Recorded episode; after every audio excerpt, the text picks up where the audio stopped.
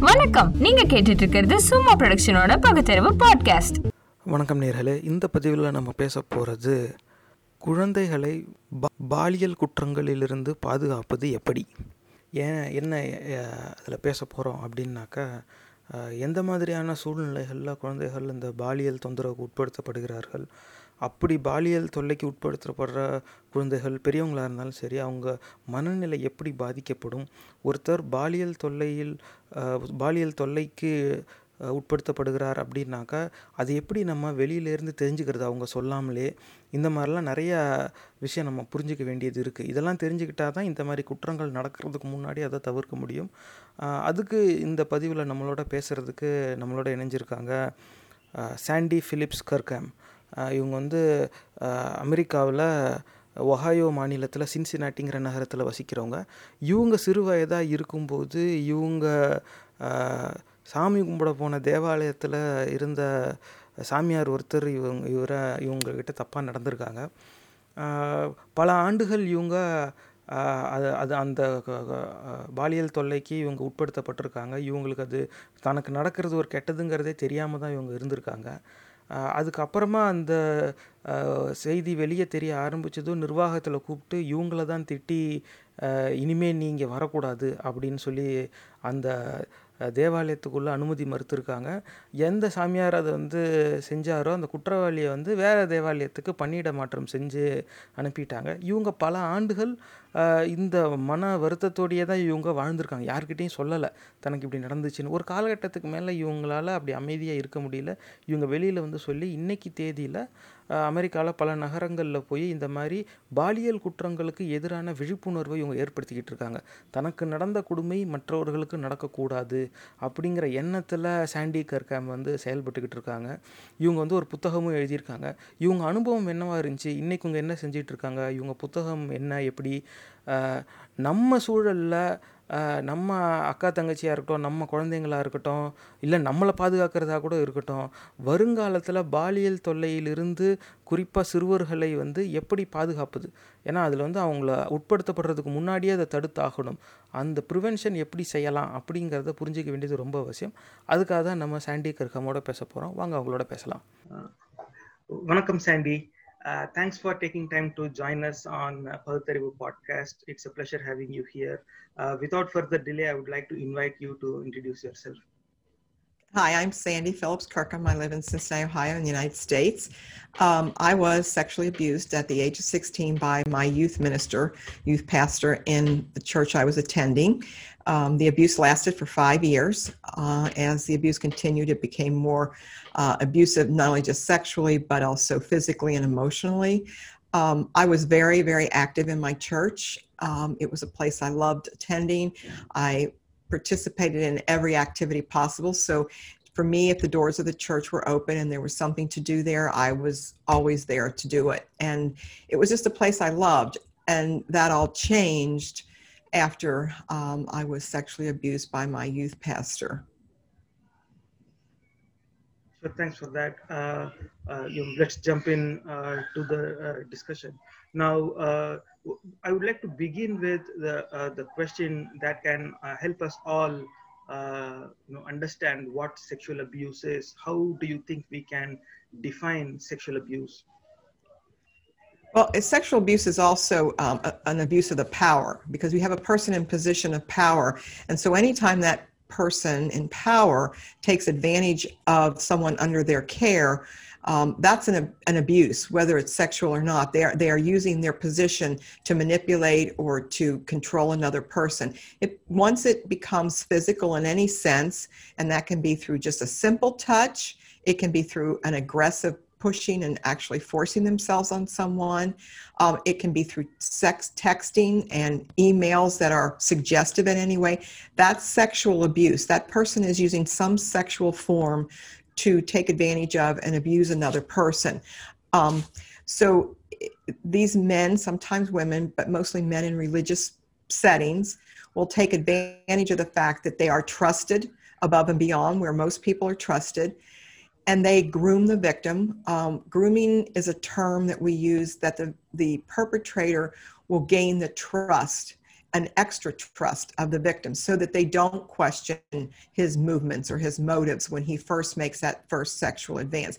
And in my case, it wasn't anything aggressive. It wasn't like he violently pressed me against the wall to have sex with me. It started very slowly. He just simply gave me a quick, almost innocent kiss that I that I, I questioned, but it was so innocent and I didn't think much of it and I didn't really know what to do with it because I didn't want to accuse this very religious man of something that I knew was wrong. So I thought, well, he wouldn't do anything that was wrong, so it must be okay. And that's the way it starts a lot of times. It's it's with a simple, un kind of an, just an innocent type of movement that if you were to say something, they can brush it off because, oh, I, I'm, I just gave you a quick little kiss. It's nothing. So they, they start that way. And they also look for victims who are vulnerable. They look for people who have a need in their life and they, they pretend to fill that need to gain their trust. And that's kind of the way it starts. But sexual abuse is any form of sexual uh, misconduct that, that takes the victim and sexualizes the relationship in any way. So thanks for that. Now, uh, let's say uh, uh, a younger person, a child is going through sexual abuse uh, uh, Uh, uh, and uh, the child hasn't uh, spoken about it with anyone in the family or friends yet. are there any specific behavioral changes that could indicate that the victim is going through such an abuse? Um, one of the things you can look for is does this person who would have normally liked being around this person start to pull away a little bit, or they hesitate when they're with that person, or there seems to be a change when they're with that uncle, brother, sister, or clergy person? Watch for those subtle changes. But keep in mind because victims know their abuser and they probably like them or love them or have an attention that they like about that person, it's very difficult for the victim then to t- tell on this person. Um, and again, they have groomed them to a point to say to them, you know, well, you know that I love you and you would never do anything to hurt me, so you can't tell anyone. So it's very, very difficult for victims to come forward. So if we wait for the victims to tell, um, we're going to miss the, the abuse. So again i look for signs. Is the is the abuser always looking for time to be alone with that person? Is the abuser sometimes saying oh let me be the one to take them to to the park or wherever they would want to go? They they offer their services over and beyond what would normally be of someone. And and and that's not to say we should be looking around every corner for someone who's trying to be a nice person but pay attention to how much time that one person wants to spend with that one particular individual. Um, that's another clue. And then I always say open up the dialogue. Don't wait for a victim to come forward. If you're seeing some red flags or you're seeing something that you think is a little suspicious, you know, just kind of start to talk to that person a little bit and say, and you can put it in a third person. Um, you could say, I heard about a girl that this was happening to. Have you ever known anyone that this has been happening to? And, you know, it's something terrible. And I hope that something ever does happen like that with you that you would tell me. It opens the door in a sense that let them know that you're they're not going to be judged. Um, so those are probably, and then again, if this is behavior you wouldn't tolerate or behavior that you would find suspicious in a stranger, then it might be suspicious behavior you want to look at in a person that you know who is in your family or in the church. Sure. Thanks for that. Now, uh, you know, uh, coming back to your experience from the past, uh, you know, because the perpetrator was holding a position of power in the religious setting, usually in such places, those individuals uh, get a, a, a, default respect, so to speak, just by the virtue mm-hmm. of their position. People do not look at them uh, uh, in, in, in any bad light.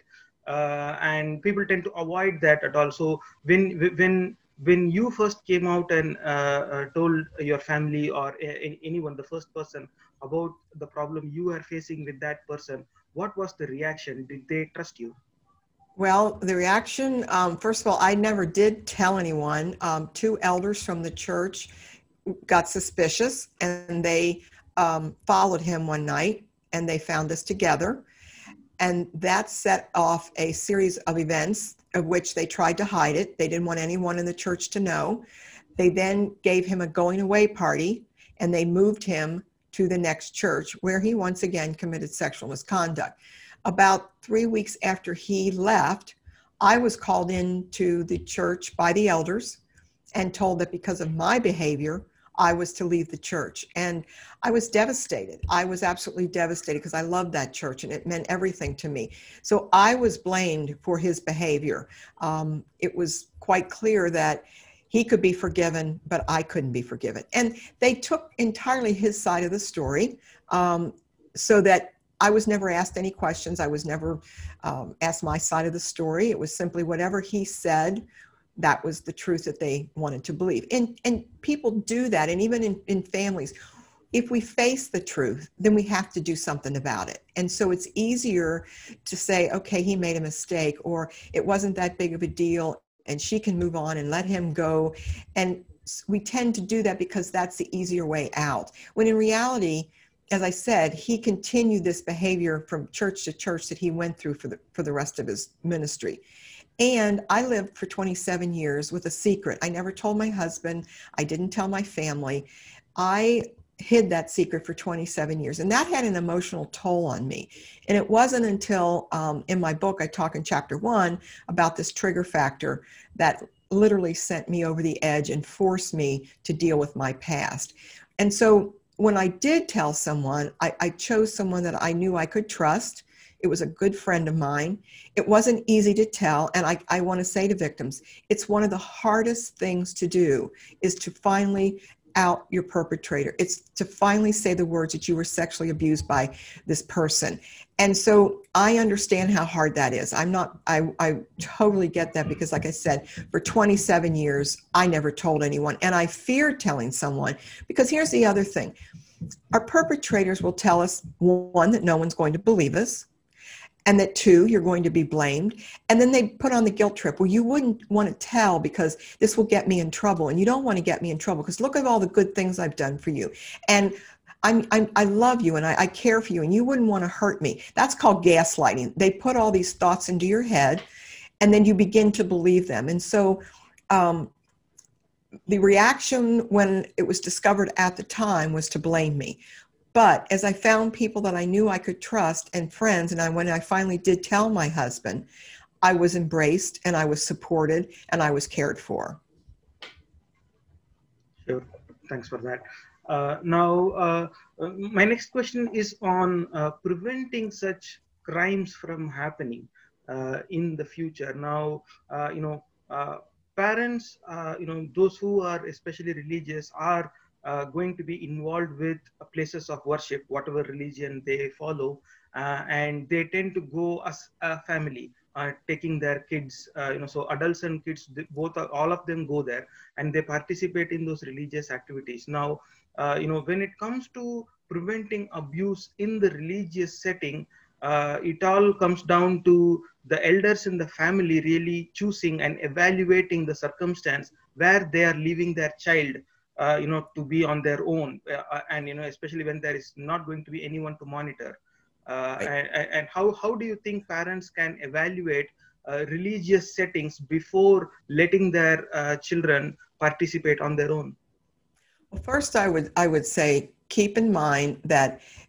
all religious leaders are can be capable of this kind of behavior so that it, your point that you made earlier just because they're in a religious setting doesn't mean that person isn't capable of such behavior. And so we need to be uh, on alert. In fact, many of the perpetrators are drawn to places like churches and organizations where there are children involved because that's where your vulnerable people are. And these perpetrators will, will gravitate to these areas.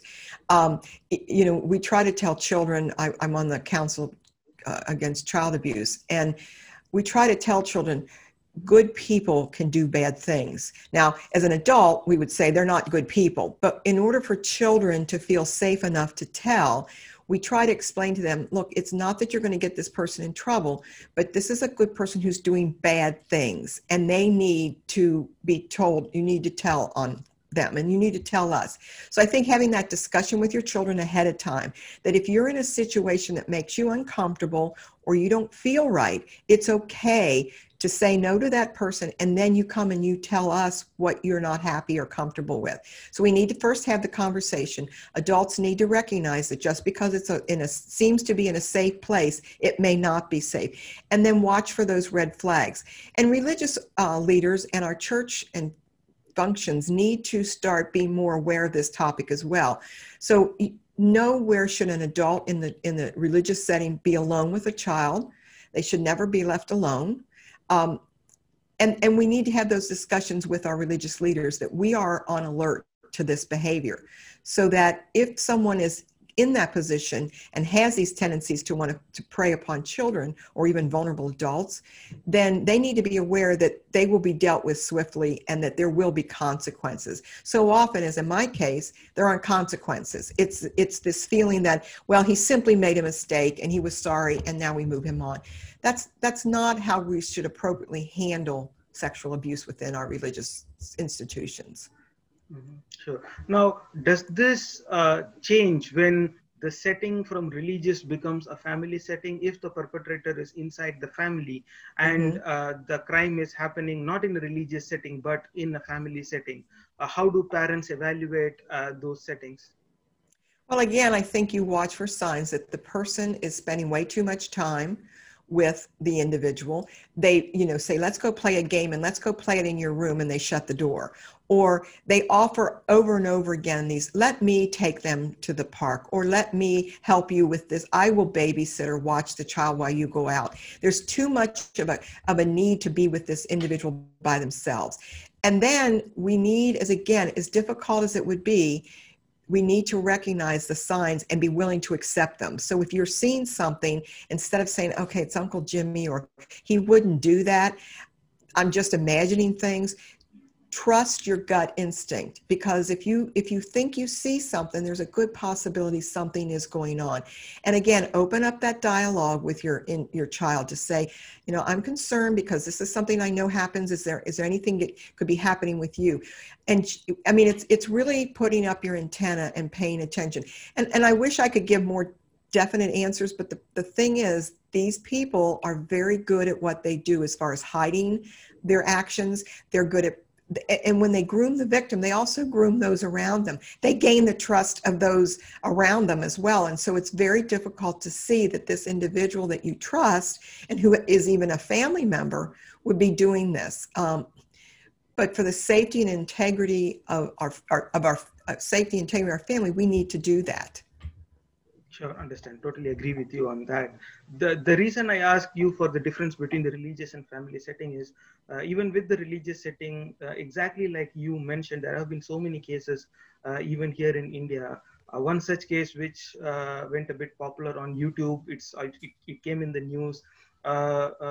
there is this pseudo religious yoga center where mm-hmm. a, a, a he, he's not necessarily a pure form of a priest, but not necessarily a common man, someone mm-hmm. in between, a pseudo priest who kind of teaches way of life with yoga and so on. There are so many allegations against him. That's a different story. But uh, so the parents who are deeply religious and attached to his way of life, right. they send their elder daughter to that yoga center to learn yoga. And soon after, uh, the younger uh, daughter also joins her sister there uh, and that's like a few months or weeks program where they teach yoga. So that's what the parents were assuming they were sending their children uh, for. And uh, one day the younger daughter calls the father and says uh, dad things are not like what we see from the outside.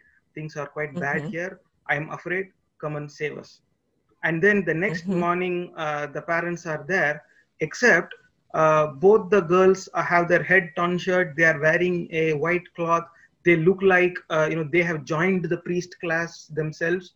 Mm. you know the, uh, and uh, sort of a nunnery there. And they are now becoming you know giving up their material life and taking sainthood and so on. That mm. that's not what they sent their children for. They no, sent the children no. for yoga class and the younger child says save us the previous night. And when uh, in the morning when the parents reach there both the girls are refusing to go with the parents. And uh, you know both are 18 and above. And they are saying no that was a mistake. We are perfectly safe here. Uh, we don't Mm. want to come. There are already about 200 women who are saints like us. We want to become one of them. We took this decision on our own. And and the parents tried everything and they came out in the media and it became a police case. But then uh, you know there was there wasn't enough evidence. The the, the only the, the thing is this pseudo priest who's conducting these operations he had his daughter married off to a wealthy businessman. So his children are enjoying the material life and he himself is uh, a person like that. He has really really expensive bikes and cars and so on but then he is preying upon uh, other people's children uh, for Right. for whatever reason that we are yet to know. So there are so many instances happening this way. The problem is deep down people have this sentimental connection to this religious activities irrespective of what religion that is. And then that is making them accept anything happening in the name of religion as good. Uh, and- and That's that's an excellent point because it is true that you know even in my case, you know this pastor, this minister was so um, charismatic and everyone loved him and he did uh, many wonderful things in the church but that blinded them to what was really happening and they wanted to accept the fact that i was the one that was to blame for this and that i had caused this another point i want to make that you're, you're making in your in your statement about this pseudo priest is that we shouldn't underestimate the mind control that someone in a position of power has over individuals. It's a very, you know, the gaslighting, the grooming, the manipulation, all of those things bend and twist things so that the person, the victim, begins to, the reality that is actually there, they no longer see. The reality they see is the one that's created by their abuser. So it's, so what you described there is very common in the sense that, you know, I, I didn't believe that anyone else could love me. I didn't believe anybody else could love me. I didn't believe anybody else would ever want me because that's what he told me. You know, I was no longer a virgin and so I was used. And and so I believed that. I believed it even though it wasn't wasn't true. And so I think it's important for people who are trying to understand this issue not to minimize the mind control that these people, and especially in a religious context, can have. And they'll twist, they'll twist the scripture, they'll twist the beliefs of that particular religion to make you believe that this is acceptable in that religion um, in, in that setting. And it's not acceptable. There is never an acceptable behavior to someone who is in a position of power to manipulate, control, and sexually abuse another person. It's never okay. Mhm. Agree with you. Thanks for that. Now, we, we did discuss about evaluating the settings and preventing these crimes from happening. Now, let's say there are victims uh, who uh, at one point uh, uh, in their life went through such abuse. It could be days, weeks, or years, uh, and they haven't told about this to anyone till now. Uh, and that is a burden that they have been living with. Uh, You know, can they come out of that burden? Can they get some kind of relief? If yes, what what are the steps they could take? Well, like I said, I, I hid it for 27 years, so I totally understand why victims are afraid to come forward. Again, you know, I was 49 when I finally did tell someone, but I can tell you that his words still were so embedded in my mind that no one's going to believe me and no one's going to say that it wasn't my fault. I was very afraid to tell someone. But a trigger factor, I kept I couldn't I couldn't suppress all the feelings and the memories I was having with this man. And so I finally did tell someone. So that's the first step if you can do that. And I know how hard that is. So if you can't tell someone, I tell victims start to educate yourself. Find out everything you can about sexual abuse. And it doesn't have to be necessarily clergy abuse because the techniques are used the same whether it's within a religious context or not. So I started scouring the internet for everything I could find on sexual abuse. So I, I, began to understand the terms grooming. I began to understand what manipulation was, what gaslighting was. And once I began to understand those things, I then could see how he used me and how he used all those things on me. And that I in, in, was really powerless with this powerful man to respond in any other way than what I did. And just because, you know, when you're in an abusive situation, just because there is a way out, doesn't mean you can see that way out. And that's what abusers count on. They count on us being under their control and be unwilling to leave that abusive relationship. So it is not uncommon. In fact, it's more common for victims to go years before they'll tell anyone. And part of it is for me was I just wanted to forget it. I didn't want to think about it anymore. I just wanted to forget it. Well, that doesn't work because the abuse will never leave you. It will always be a part of you until you can deal with that abuse and what was done to you. So I say educate yourself. I say tell someone if you can.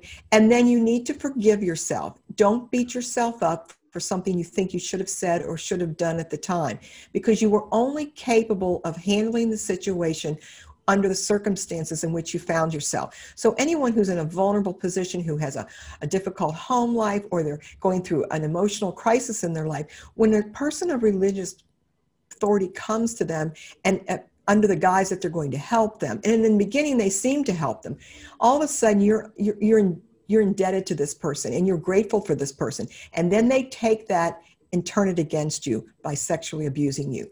So you need to forgive yourself for, for being who you were at the time and able to handling it the way you were.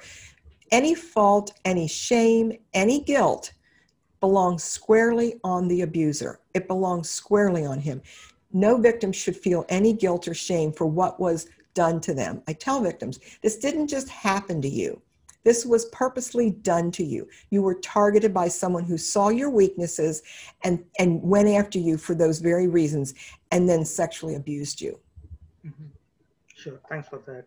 Now, uh, getting to the legal side of this, let's say a victim uh, decides to come out and speak about uh, uh the abuse that they had to go through. So, as per law, that is a crime that has happened, and that could be defined under so many sections of it the challenge uh, looking from a legal perspective is that because these this abuse happens in isolated settings where uh, you do not have evidence other than uh, you know the individual victims witness themselves uh, you know mm-hmm. so there's no other witness to it there's no personal witness uh, oftentimes those are not caught on camera uh, and right. there's no one else to uh, even indicate that uh, this crime had happened so in that case the legal framework is left uh, to you know just go by the evidence which is completely absent in this case. So how do you think the legal framework should evolve? And also how do you think victims and those around them can uh, devise a method to document uh, this crime as it happens so that it can later serve uh, as evidence for legal proceedings? Well it, the legal issues are very difficult to navigate. Um, in the United States, each state has a different law for what they accept as a time frame from which you can come forward. So, um, in my state, you only had two years after the abuse happened to come forward, and if you waited longer than that, it didn't matter if you had evidence or not. The statute of limitations had run out. So um, those laws need to change. Many states are now saying there is no statute of limitations, meaning, meaning you can come forward at any time. And as you pointed out, the longer you wait, the more difficult that becomes to um, pers- uh, prosecute that individual. But from the legal standpoint, oftentimes when one victim comes forward, if there is an investigation, it's oftentimes discovered there's always more than one victim. These men don't just stop with one victim. So it's it's if one victim can come forward, it then gives the courage for other victims to come forward as well. And that becomes your basis of evidence because now you have more than just one person. And and as much as I would have liked some kind of legal recourse, I didn't have any, and I had to accept that. But I was able to out my perpetrator. I was able to hold him accountable. And so, in my mind, while I didn't have a legal recourse, the fact that I still told someone and I made it abundantly clear as to who this person was and what he did to me. Um, so yeah, I think it's very difficult to, to, to navigate this legally. And I did have one victim that I worked with. Um, she did tape a phone conversation. Now her abuse happened 14 years earlier. She called him, had him on tape, and he said, you know, yeah, well, it happened, but you were this old and I didn't, you know, it's over. I mean, he readily admitted it on tape because he was trying to just blow it off and didn't want her to think any, to pursue it any farther. Um, and yeah, if you can, it's hard for a victim to keep evidence at the time, but there are incidences where you could say, look, do you remember the time he did such and such? And people will say, well, yeah, I kind of do remember that. So it, it, it, there's probably more evidence there than you think. Um, a lot of perpetrators because they of who they are and they're in this position they bank on people believing them. And so instead of denying it they might say oh it happened but they'll minimize it. I only touched her once and it was a mistake and i'm so very sorry and please forgive me. And because again he's this religious individual they tend to say okay i do believe him that but you've outed him. I mean there is a uh, there's some victory in that but legally it's very difficult. Um, it's just it's it's it is difficult Mhm. Sure. Now, in terms of raising awareness, especially amongst children, uh, uh, you know, how, how do you think? Because uh, you know, kids, uh, you know, uh, in in the school educational system, there is a age limit from where this whole topic of sex education begins, and before that, that topic is not discussed with uh, Right. the kids. Uh, but then younger children are also subject to sexual abuse how do you think how do you think we can raise awareness amongst much younger kids who still haven't been exposed to sex education yet Well, you know, there's the good touch, bad touch. We taught, we teach our children. There's a there's a way of letting someone touch you. Uh, we always say anything that's in, uh, you know, that your private parts. You don't let anyone ever touch you there. So that's the we, we start to and we use the terms of the of the body. We don't talk about them in terms of cutesy names. We need to say what the names of the body parts are, so that because our perpetrators they're going to use those names, and so uh, we need to teach our children the proper names. Um, it's an awareness, and it's and it's always a you can tell give the trust to that child that they can come to you and tell you and and reiterate to them that it, it's probably not going to be a stranger that ever does this. If someone ever decides they're going to touch you and do something wrong it's probably going to be someone you know and we understand that so you can come tell us. I think it's important also to tell our kids because these perpetrators again they don't just start you know right away with something sexual. They start with hugs. They start with a little kiss on the cheek. I think it's important to tell our children if you're not comfortable with someone hugging you or kissing you on the cheek, it's okay to say, I don't want you to do that. And it's okay. If, and if you can't say it to that person, come to your mom, come to your dad, and we'll let them know that you don't want to be that you don't want to be hugged and that you don't want to be a long lingering hug whatever it is we need to let our kids know that they're in charge of their own personal space even at a very young age um, so those are some of the things. And again, then the adult needs to be paying attention to what's going around that child so that they can see the signs and be aware that maybe something isn't right here. Sure, sure. Thanks for that. Now, wh- while a- answering one of the questions, you did mention uh, something about your book and you being part of a council uh, working against such sexual abuse. Can you please elaborate on what you are currently doing with respect to preventing such sexual abuse, uh, and especially uh, the book that you have written? Uh, yeah, I wrote a book. Um, well, actually, I can hold it up. I know it's it's not it's only in English, but um, it's called "Let Me Prey Upon You," and it was and I, I used that title because this man said he was going to pray with me, and instead he preyed upon me. So I wrote the book for awareness. Um, it's it's a book about my story from the time of the abuse until I was able to tell someone, and then the aftermath. And my book's not just about abuse, it is about hope and healing because I want victims to understand what is done to us is horrific and it affects our lives and it changes in many ways who we are. But we can heal and we can have hope for the future. Do, we don't have to be stuck and we don't have to be defined by our abuse. And once I was able to understand that, it, it helped me to move forward. I also um, work with um, I'm on the board of Council on Child Abuse. And that is a program that goes into the schools and talks about good touch, bad touch. We talk about sexual abuse. And then we, at the end, we allow children to ask questions. And if so, they can have a one on one to discuss something that's very personal to them that may be happening in their, in their own home. So that, that's Council on um, Child Abuse. And then the other thing that I've been doing is I work with a ministry called The Hope of Survivors, which helps mostly adult women, but some children with sexual abuse within the church. And I counsel victims and I speak at their conferences and things so that we can raise awareness. Because again, as long as we don't talk about this topic and we try to pretend it's not happening, we're never ever going to solve this problem. And we're never going to be able to help victims. And then honestly we don't want these kind of men in our religious settings anyway. And so we need to start dealing with this issue so that we can take care of these victims and then we can remove these men from our religious institutions. Sure, totally, totally agree with you, and uh, thanks for that. Uh, thanks for patiently answering uh, these questions. I'm sure uh, our audience uh, uh, gained a lot of insights from here. Like I said before, this show is specifically designed for leaders of the future. Uh, you know, uh, uh, you know, individuals who are going to make these crucial decisions uh, when they reach that operational leadership position. They are all in their 20s right now listening to this show. So 10, 20 years from now, they are going to be holding positions of power. And we have a strong belief that our tribe uh, watching this show uh, is going to take actions touching across multiple issues. And sexual abuse is one thing they are absolutely going to take, uh, uh, you know, uh, their actions on. So thanks for taking time to uh, join us uh, on this uh, discussion. Uh, thanks.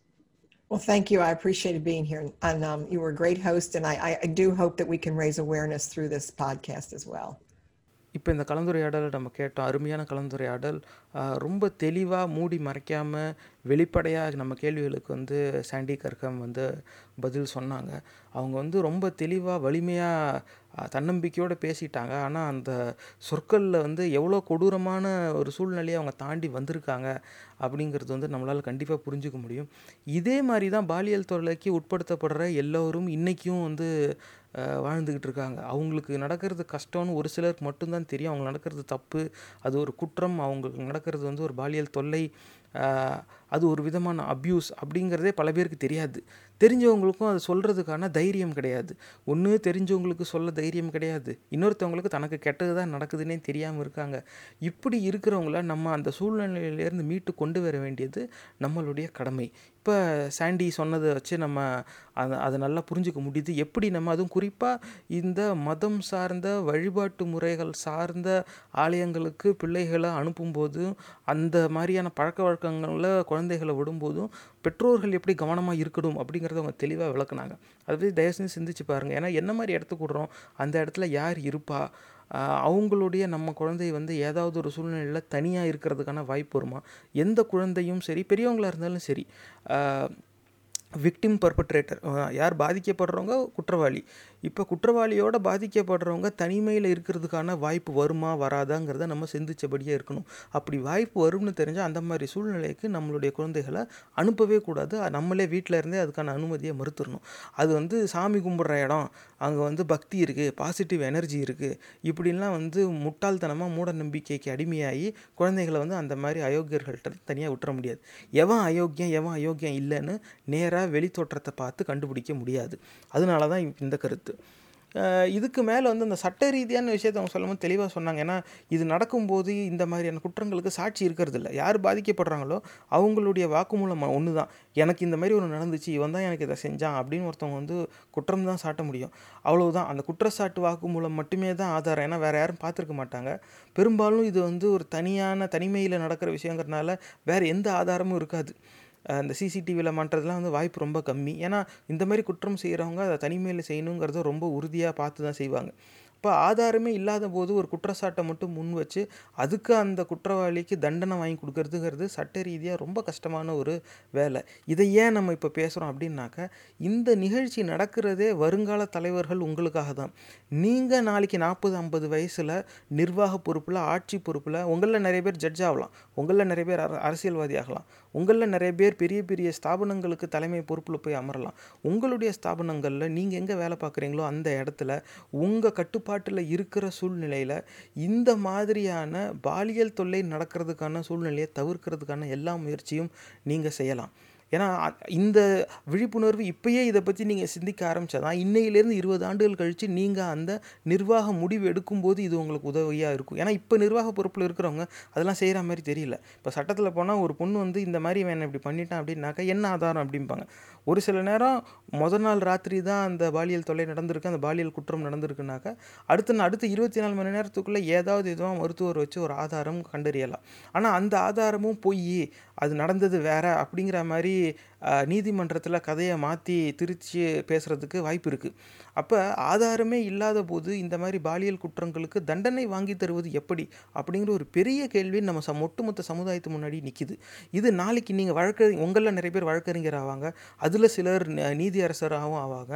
அப்போ உங்கள் முன்னாடி இப்படி வந்து பாதிக்கப்பட்டவங்க நிற்கும் போது அதை தீர விசாரித்து நிஜமாகவே அவங்க அந்த பாலியல் தொல்லைக்கு உட்பட்டிருந்தாங்களா? அப்படிங்கிறத விசாரித்து தண்டனை கொடுக்க வேண்டிய பொறுப்பு உங்களுடையதாகுது.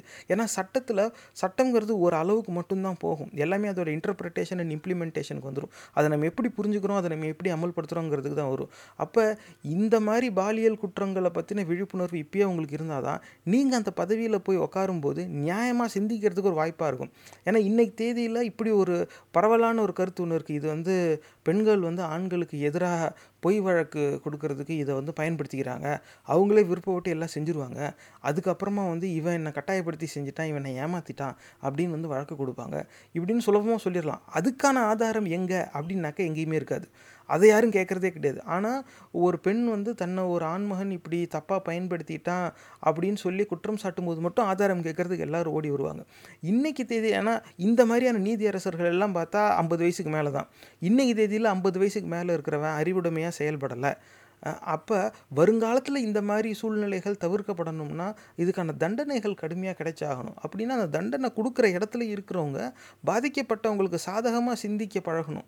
அப்போ அது வந்து வருங்காலத்தில் அப்படி நடக்கணும்னா அந்த வருங்காலம் உங்கள் கையில் தான் இருக்குது நீங்கள் தான் அந்த பதவியில் போய் உட்கார போகிறீங்க அப்போ வருங்காலத்தில் நீங்கள் அந்த பதவியில் போய் உட்காரும்போது உங்கள் கையில் கட்டுப்பாடு வரும்போது நீங்கள் நியாயமாக நடந்துக்கிறதுக்கு இந்த நிகழ்ச்சி ஒரு விழிப்புணர்வை ஏற்படுத்தியிருக்குன்னு நாங்கள் நம்புகிறோம் இது சம்மந்தமாக உங்களுக்கு வேறு என்ன கேள்வி இருந்தாலும் நீங்கள் தயவு செஞ்சு எங்களுக்கு செய்தி அனுப்புங்க.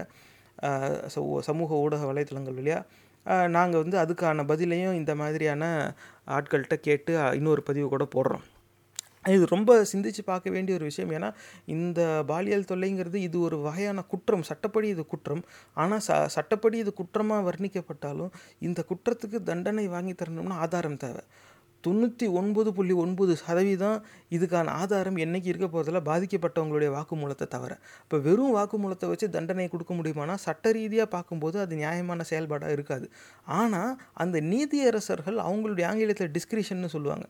அதை வந்து அவங்களுடைய தனி உரிமையை பயன்படுத்தி தீர விசாரித்து அவங்க வந்து உறுதி செய்யலாம். நிஜமாகவே இந்த குற்றம் நடந்துச்சா? இவங்க பாதிக்கப்பட்டாங்களா? எப்படி வந்துச்சு? அந்த சர்க்கம்ஸ்டான்ஷியல் எவிடன்ஸ்னு சொல்லுவாங்க. அந்த சந்தர்ப்ப சூழல் ஆதாரங்களை வச்சு அவங்க உறுதி செய்யலாம். ஆமாம் இந்த பொண்ணு இப்படி சொல்லுது இப்படி இப்படிலாம் நடந்திருக்கு. இவன் ஏன் இப்படி செய்யணும்? அப்படின்னா இந்த பொண்ணு சொல்கிறதுல உண்மை இருக்கும் அப்படின்னு உங்களுக்கு உறுதியாக தெரியுமே ஆனால் வேறு ஆதாரங்கள் இல்லாத பட்சத்திலும் நீங்கள் தண்டனை தரணும். அவங்க வேறு நீதிமன்றத்துக்கு போய் மேல்முறையீடு செஞ்சு அந்த தண்டனையை மாற்றி எழுதிக்கிட்டு அவங்க வெளியில் போனால் போகட்டும். ஆனால் உங்களுடைய கட்டுப்பாட்டில் இருக்கும்போது தப்பு செஞ்சவனை நீங்கள் முன்னே நிறுத்தினீங்க தப்பு செஞ்சவனுக்கு நீங்கள் தண்டனை கொடுத்தீங்கன்னு இருக்கணும். இந்த மாதிரியான சூழ்நிலை உருவாக ஆக தான் அந்த மாதிரி தப்பு நம்ம செய்யக்கூடாதுங்கிற எண்ணம் அந்த மாதிரியான குற்றவாளிகளுக்கு குறையும். ஏன்னா இந்த மாதிரி செய்கிறவங்க வந்து ஆங்கிலத்தில் செக்ஸ் அஃபெண்டர்ஸ்ன்னு சொல்லுவாங்க. நமக்கு கண்ணுக்கு வர செய்தி காதுக்கே வர செய்தி வந்து ஒன்றா இருக்கும். ஆனால் இதுக்கு முன்னாடி பல பேர் அவன் மாதிரி செஞ்சுருப்பான். இந்த வாட்டி அவன் வந்து ஆதாரம் இல்லைன்னு விட்டா இதுக்கு அப்புறமாவும் நிறைய பேர் செய்வான். இது இந்த இது ஒரு வகையான குற்றம். ஏன்னா இதில் பாதிக்கப்படுறவங்க இப்போ சாண்டி பேசினதை வச்சே பார்த்தா பல ஆண்டுகளுக்கு அவங்க அதை மனசுக்குள்ளேயே மூடி மறைச்சி வச்சுட்டு இருந்திருக்காங்க. எப்படிப்பட்ட பாரத்தில் அவங்க ஒரு காலகட்டத்தில் அதனால் இதுக்கு மேலே என்னால் மூடி மறைச்சி வாழ முடியாது. அப்படிங்கிற முடிவுக்கு வந்து ஆனால் அவங்க அதை வேறு திசையில் கொண்டு போனாங்க. பக்குவமாக சிந்தித்து செயல்பட்டாங்க. தனக்கு நேர்ந்தது மற்றவங்களுக்கு நேர்ந்துடக்கூடாதுங்கிற ஒரு பெரிய மனசோட இப்போ செயல்பட ஆரம்பிக்கிறாங்க. இதுதான் வந்து ரொம்ப முக்கியமான விஷயம். அதிக நேரம் தனக்கு நடந்தது ஒரு கெட்டதுன்னு தெரிஞ்சதுமே இது ஒரு அசிங்கம். இதை போய் நம்ம சொன்னால் நமக்கு தான் அவமானம். நம்ம குடும்பத்துக்கு அவமானம். இந்த மாதிரிலாம் நினச்சிக்கிட்டு அதை பற்றி வெளியிலே சொல்லாமல் இருந்துருவாங்க. அப்படியே அவங்க குடும்பத்தில் இருக்கவங்ககிட்ட சொன்னால் அவங்களும் பாதிக்கப்பட்டவங்கள திட்டிடுவாங்க உனக்கு ஏன் அங்கே வேலை? நீ நீ செஞ்சதான் தப்பு. நீ இந்த மாதிரி போயிருக்கக்கூடாது. இப்போ இதை எப்படி போய் வெளில சொல்லலாம் நம்ம குடும்பத்துக்கே அசிங்கம். அப்படின்னு சொல்லி பாதிக்கப்பட்டவங்கள திட்டுற மனநிலையிலையும் இன்றைக்கி மக்கள் இருக்காங்க. அப்போ அந்த மாதிரியான சூழலையும் நம்ம மாற்றி ஆகணும். இதுவும் வருங்காலத்தில் தான் இந்த மாற்றம் வரும். நம்ம நினச்சா மட்டும்தான் வரும். வருங்கால தலைவர்கள் நீங்கள் நினச்சா இதை செய்ய முடியும். சிந்திச்சு பாருங்கள் இந்த பதிவு உங்களுக்கு பிடிச்சிருந்தா தயவு செஞ்சு சமூக வலைத்தளங்கள்ல இதை பகிர்ந்துக்கோங்க. இந்த நிகழ்ச்சி உங்களுக்கு ஏதாவது ஒரு வகையில உதவிருக்கும்னு நம்புறோம். சும்மா ப்ரொடக்ஷனோட பகுத்தறிவு பாட்காஸ்ட் பொறுமையோட கேட்டதுக்கு நன்றி.